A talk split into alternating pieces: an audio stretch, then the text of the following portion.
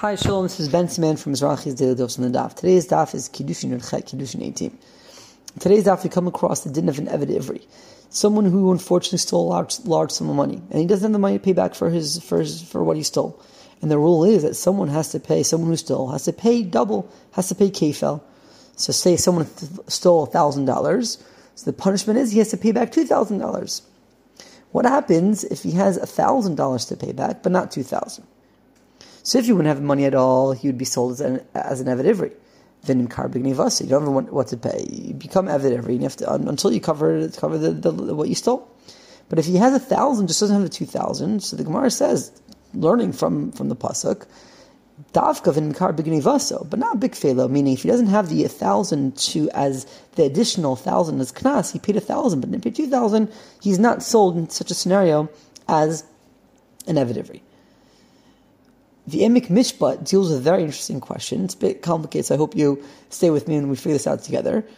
What happens if someone borrows money from someone else? Say Reuven borrows money from Shimon.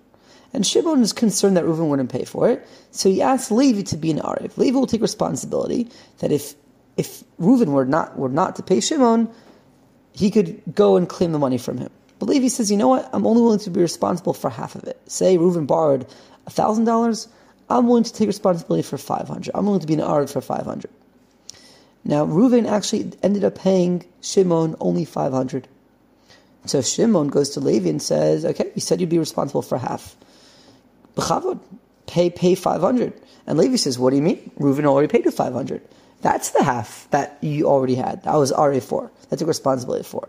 And then Shimon saying, no, it's, that's he, it's the other half that you are sort of responsible for. What do you do in such a case? So the Emek Mishpat says, based on our Gemara, he says, look, it says, V'nimkar b'gniva tova lo b'kfilo. That's only for the gneva that he sold as evident not for the kefil. Now, what do you mean? Someone stole thousand dollars and only has and should be paying two thousand, but only has a thousand to pay. He comes and we say, okay, I'm not sold as evident because I paid a thousand. L'chor, you could say, no, maybe the thousand you paid for was the additional knas, the second half, the second a thousand, and he should now go be sold as evident for the first thousand. And we don't see that. So we see from here that you can't play, you can't play this game. So it's actually the chinuch says, no, you can't, you can't learn from our scenario, from our daf, from Inkar Bignivaso, because the nature of kefel as a knas will always be, in addition, you, you first pay the karen, you first pay the basic, and the, the, the knas, the added a thousand, will only be one layer on top, above the initial thousand. So you can't say that the, the, the, second thousand comes before the first one. But in our case, who knows? It's, it's sort of 50 50.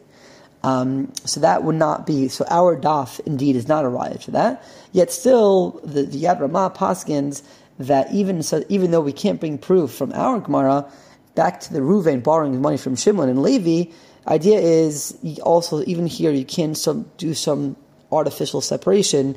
At the end of the day, there was one loan, and Levi would be responsible for half the debt, and if half the debt was paid, Levi is not responsible anymore, and he wouldn't have to pay for the other 500. So Hashem, um, we, should, we should be mizdaki, we should need ever to take a loan, and if we do, we'll be able to pay it fully on time. So Hashem, we should all have a nice day.